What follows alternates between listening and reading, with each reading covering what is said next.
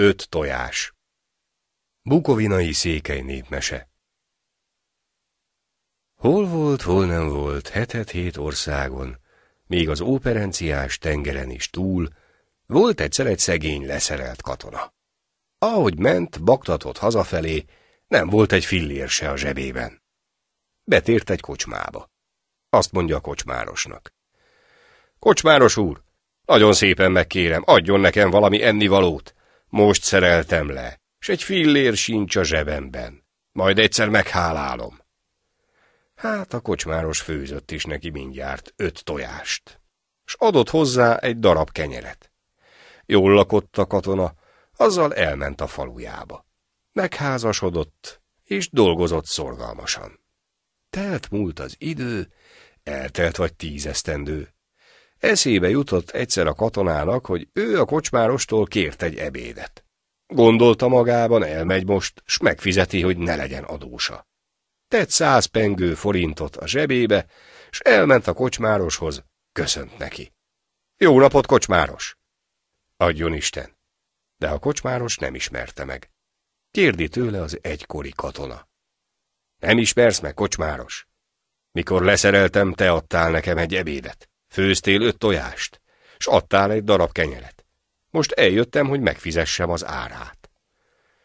Hát, uram teremtőm, a kocsmáros elkezdett számolni. Lássuk csak. Öt tojás a tízesztendő alatt mennyit ér?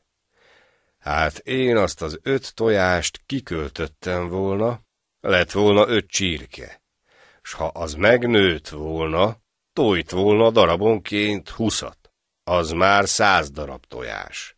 Azt én, ha kiköltöttem volna, lett volna belőle száz darab csirke, s azután azok felnőttek volna, tyúkok lettek volna.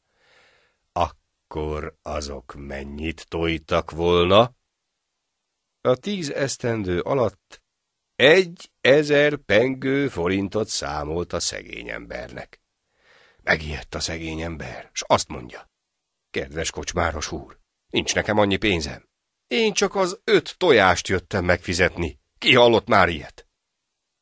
Ha nincs pénzed, mordult rá a kocsmáros, megyek a bíróhoz, s feljelentelek. A szegény embert a kocsmáros feljelentette. Hazament a szegény ember a falujába, nagybúsan, hát ahogy baktat az úton, összetalálkozik egy barátjával. Azt kérdi tőle barátja.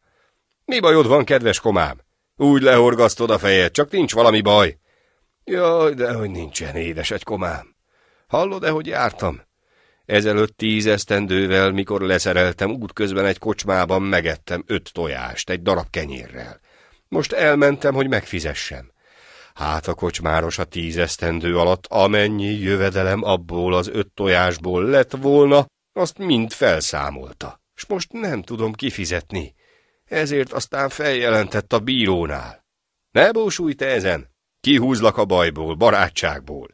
De ne mondd el senkinek, amikor megkapod a papírost, hogy menj a bíróságra, adj csak ide, elmegyek én helyetted.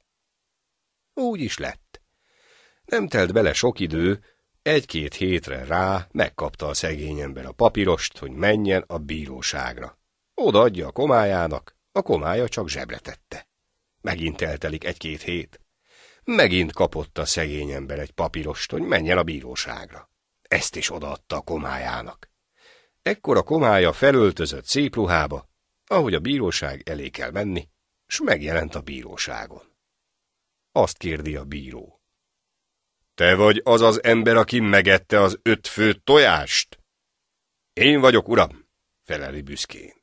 Az első idézéskor miért nem jelentél meg? Azért, uram, mert főztem a pityókát, a krumplit, hogy elültessem. Hát neked hibázik az eszed? Főt pityókát akarsz elültetni? Abból ugyan nem lesz semmi. Igen, uram, de a főtt tojást is, ha a kotló alá tették volna, abból se lett volna semmi, s ha a kocsmáros a főt tojást felszámolta, hát gondoltam magammal én is megfőzöm a pityókát, s elültetem. Hát, ha lesz abból is valami. Akkor a bíró nagyot kacagott. Na te szegény ember, menjél szépen haza, nem kell fizetned semmit. Huszonötöt kap a kocsmáros a fenekire. Így a kocsmárosnak huszonötöt vertek a fenekire, s a szegény ember nagy boldogan hazament. Elújságolta a komájának, mit végzett. S a barátja még ma is köszöni, hogy kihúzta őt a bajból. Itt a vége. Fuss! Ez a műsor a Béton közösség tagja.